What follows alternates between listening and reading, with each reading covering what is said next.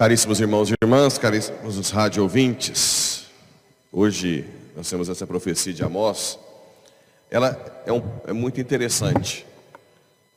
Eu, eu sempre digo aqui que a gente tem que saber porque está apanhando, lembra? Hum? Essa leitura, ela é muito clara nesse aspecto. O que que Deus, veja bem, o que que Deus está dizendo aqui? Ele começa dizendo, ouvi filhos de Israel, a palavra que disse o Senhor para vós e para todos, dentre todas as nações da terra, somente a vós reconheci. O que, que Deus está falando? O povo de Israel, foi a vocês que eu me revelei. Só vocês. Então, por isso, eu castigo. Eu castigo porque eu amo. Eu não castigo outros povos.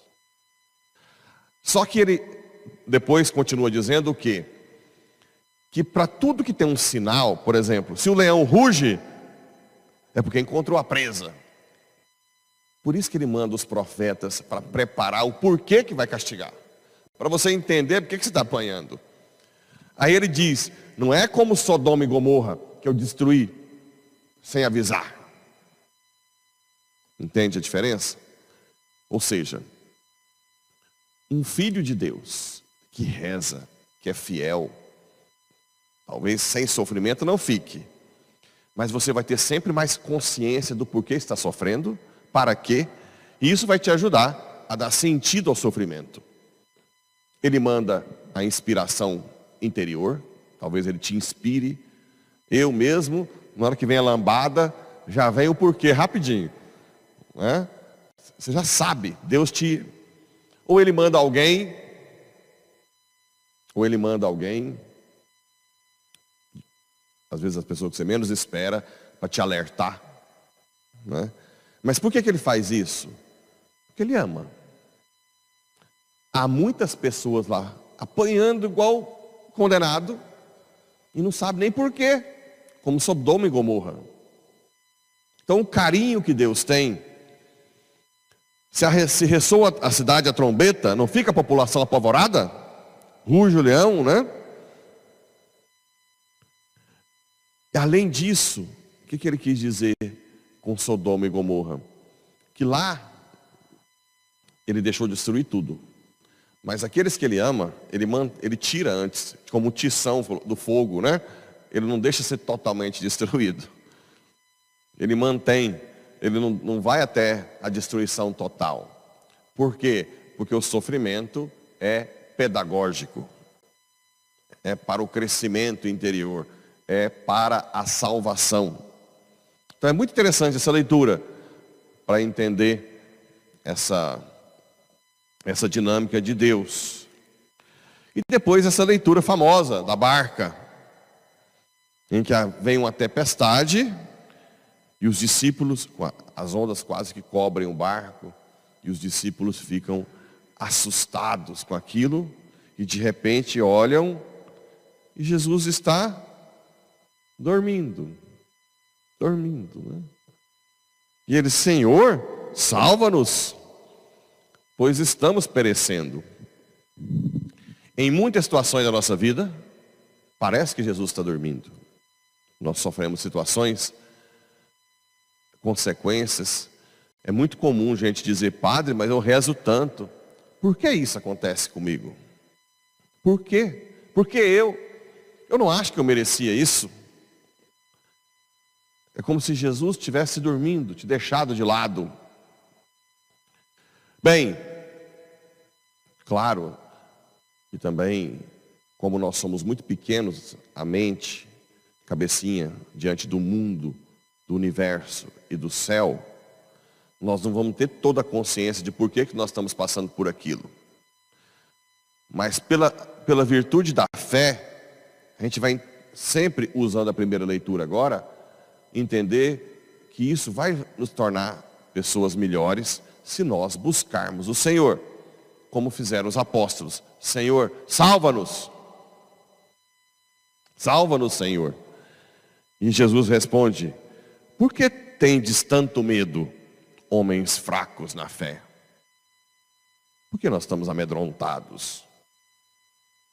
Então levantou-se, ameaçou o vento e o mar, e houve uma grande calmaria. E eles ficavam admirados. Quem é este homem que até os ventos e o mar lhe obedecem? Na hora do desespero, na hora que você acha que não tem mais capacidade de suportar, grite: Salva-me, Senhor. Sem ti não sou nada. Venha ao meu encontro. Eu não sei o que está, por que está acontecendo, mas eu me jogo nos teus braços. Ou como São Felipe Neri, Senhor, não tire a mão da minha cabeça, eu te trairei. Não sou capaz, Senhor. E Jesus pode subitamente mudar as coisas. Ou não, Ele pode te dar a fortaleza para suportar, a sabedoria para entender. Pensa, por que que Madre Teresa de Calcutá ficou 50 anos não sentindo nada e até com dúvida que Deus exista, entre aspas, né? Sabe que essa dúvida é uma dúvida mística, né? Não é dúvida real assim. Padre Pio, 50 anos também. Quantos santos ficaram? É... Santa Edith Stein, ou Santa Maria Benedita da Cruz, que saiu do Carmelo da Alemanha para viver no Carmelo da Holanda, quando começaram as perseguições aos judeus. De repente a Holanda foi domada pelos alemães. E ela foi presa no Carmelo para ser levada ao campo de concentração e morreu na câmara de gás.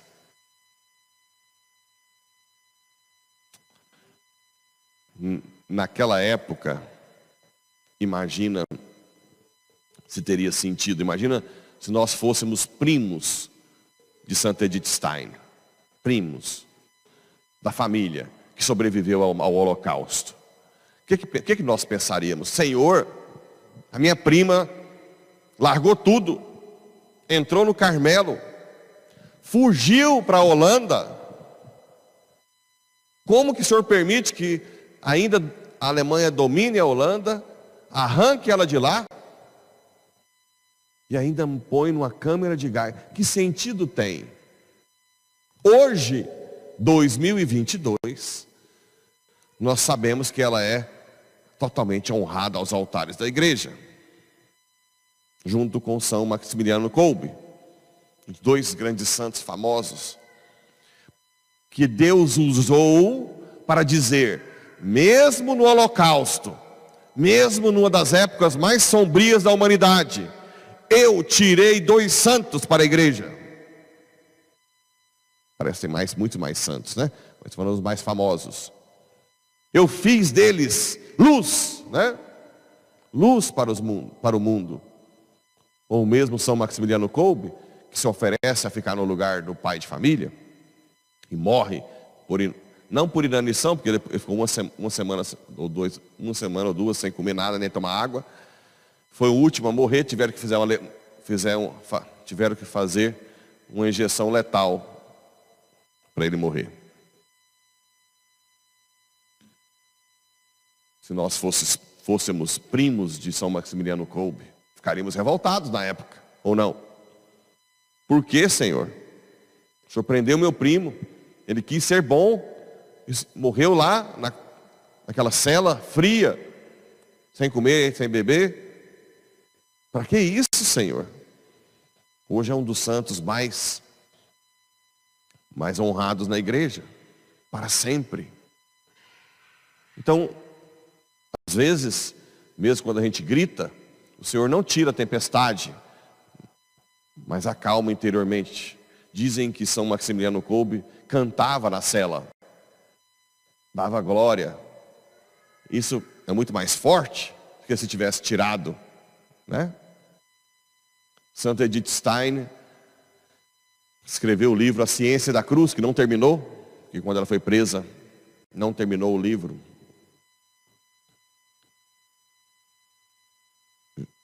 Já é suficiente para a gente entender um pouco o mistério do sofrimento. Né? Então, na hora da dor, grita, Senhor, salva-me. Pode ser que Ele acalme a tempestade fora de você, exteriormente, e te salve. Pode ser, pode ser que Ele acalme o seu interior para enfrentar a tempestade até a morte. Quando Ele acalma exteriormente, aumenta a sua fé. Quando Ele acalma só interiormente e não tira a tempestade de fora, pode ser que você seja, se torne um grande santo e santa para a igreja.